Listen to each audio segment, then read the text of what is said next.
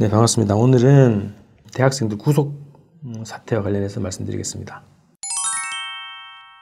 10월 18일 지난주죠. 미 대사관저 항의 방문을 갔던 우리 대학생 구속영장이 청구가 됐었는데요. 어, 어제 영장 실질심사를 통해서 4명이 구속되었습니다. 미 대사관저 항의 방문을 간 이유는 미 대사의 망발 때문입니다.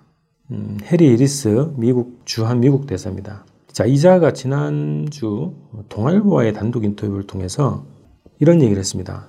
음, 방위비 분담금은 6조를 내야 된다, 대한민국이. 음, 지금 5분의 1밖에 내지 않고 있는데 부족하다. 아, 6조를 내라. 이런 강압을 했습니다.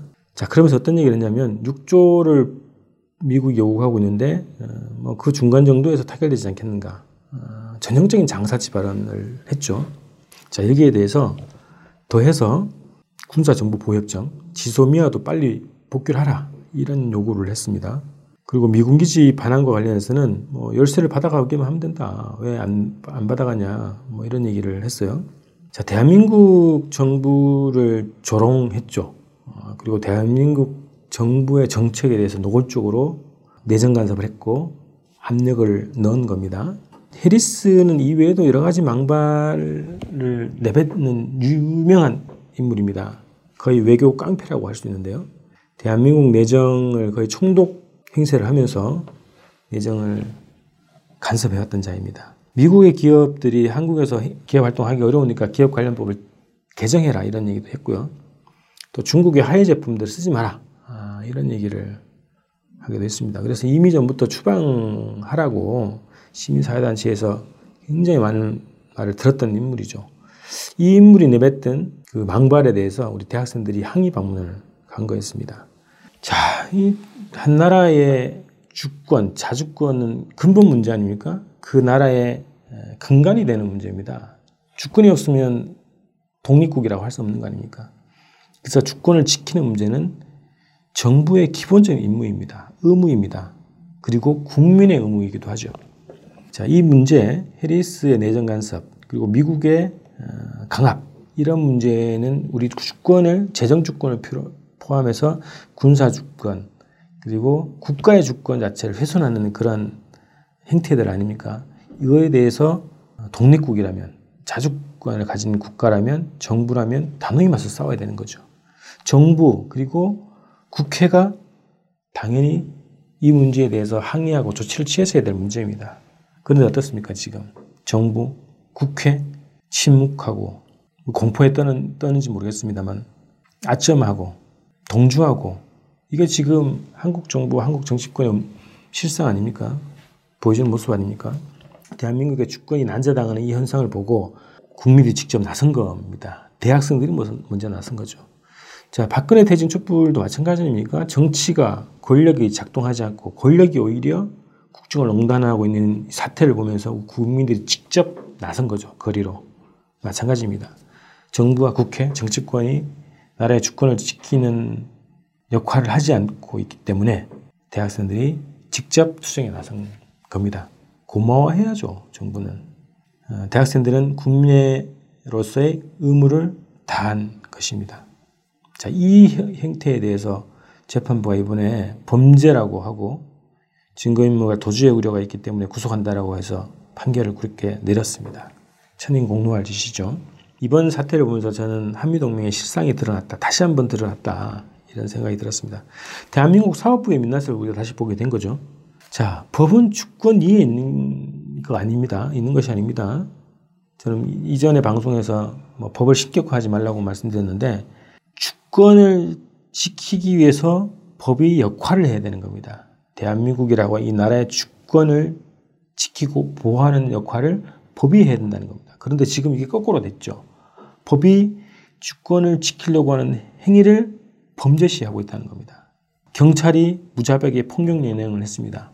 검찰이 구속영장을 발부했죠. 법원이 구속영장을 인용을 했습니다.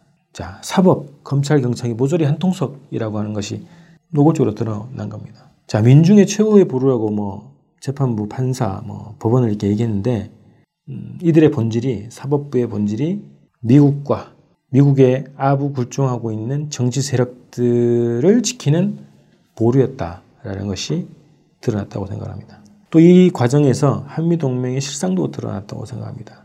자, 미국 대사가 대한민국 경찰에 격려한 거 아닙니까? 어, 고양이가 무사하다고 조롱도 했고요. 자, 이런 거에 대해서 항의 한마디 하는 정치인을 본 적이 없습니다. 정부도 마찬가지고요. 외교부는 무슨 엄진, 뭐, 외교 공간을 뭐, 무슨 경우에라도 뭘 하면 안 된다 이런 얼빠진 얘기나 하고 있고요. 경찰은 엄중 처벌하겠다고 얘기하고 있고, 자, 이게 대한민국 주권을 지키는 정부와 어, 공권력 맞습니까? 한미 관계는 완전히 뭐 갑을 관계죠. 예속 관계고 종속 관계고 구력 관계고 수탈 관계고 강탈 관계고 미국은 한국을 숙주로 해서 어, 뽑아먹고 있는 이 관계가 노예 관계 아닙니까? 자, 적폐들이 한미동맹을 신주단지 모시듯 모신 이유가 있습니다. 어, 미국은 자유한국당을 비롯한 자신들의 이 패권을 앞장서서 옹호하고 보호해주는 이런 정치 세력들을 키웠고 이 정치 세력들은 그 미국에 의해서 부와 권력을 유지해왔고 그것이 70년 역사 아닙니까? 70년 적폐들의 역사죠. 그들이 한미동맹을 목숨처럼 지키는 이유가 여기에 있는 겁니다. 그런데 그들의 한미동맹, 그들의 한미동맹을 왜 우리 국민들이 지켜야 합니까? 왜 그들의 한미동맹 논리에 우리가 동조하고 동의를 해야 됩니까? 자한당류의 부와 권력을 지켜주는 미국, 또 미국의 패권을 앞장서서 옹호해주는 자유한국당. 이 둘의 관계는 지주와 마른 관계가 같다. 지주와 마른 관계와 같은 것이 한미동맹의 실상이라고 하는 것이 이번에 더욱 또렷하게 드러났다고 봅니다. 자, 이런 적폐들이, 이런 미국의 지지와 지원을 받는 이 적폐들이 미국의 후원을 받아서, 외세의 후원을 받아서 지금 검찰, 언론을 앞세워서 조국 사태를 일으키고 문재인 정부를 뒤집어서 내년 총선에서 자한당이 다시 복귀를 하고 그 다음 대통령 선거 혹은 그 전에 대통령을 탄핵시키고 새로운 친미 친일 정권을 세우려고 하는 것이 지금의 자유한국당 난동의 본질입니다. 태극기 난동의 본질입니다. 자, 우리가 적폐청산을 우리 국민들이 다시 촛불을 두고 나서고 있습니다. 음, 적폐청산이 자한당, 검찰, 언론을 청산하면 끝이 나는 걸까요? 저는 적폐청산의 끝자락에 미국이 있다고 생각합니다. 한국 정치에 가장 강력한 영향력을 미치고 있는 미국, 한국 경제에 가장 명주를 지고 있는 미국, 한반도 분단을 만들고 유지해왔던 최대 책임 국가 미국, 이들과 결국은 음, 관계를 청산을 하는 것이 적폐청산의 끝이라고 생각합니다. 이들이 자유한국당과 검찰의 최종 두목이죠. 최종 두목을 쳐야 승리하는 거 아닙니까? 그래야 진정한 민주주의의 평화가 이 땅에 도래할 수 있다. 이런 생각이 들었습니다. 어, 구속된 4명 하루빨리 음, 석방하는 것이 나라의 주권을 지키는 일입니다. 어, 정부 당국 음, 하루빨리 석방시키도록 하기 바라고요. 우리 국민들 어, 이들의 석방을 위해서 그리고 이들이 외쳤던 대한민국의 주권을 지키기 위해서 방위비 분담금 인상을 반대하고 해리스와 같은 이런 외국 깡패를 추방하라고 하는 이 요구를 우리 국민들이 함께 받아서 싸웁시다. 이것이 그들과 함께하는 길이라고 생각을 듭니다. 오늘 방송 이렇게 마치고요. 다음 주에 뵙겠습니다. 고맙습니다.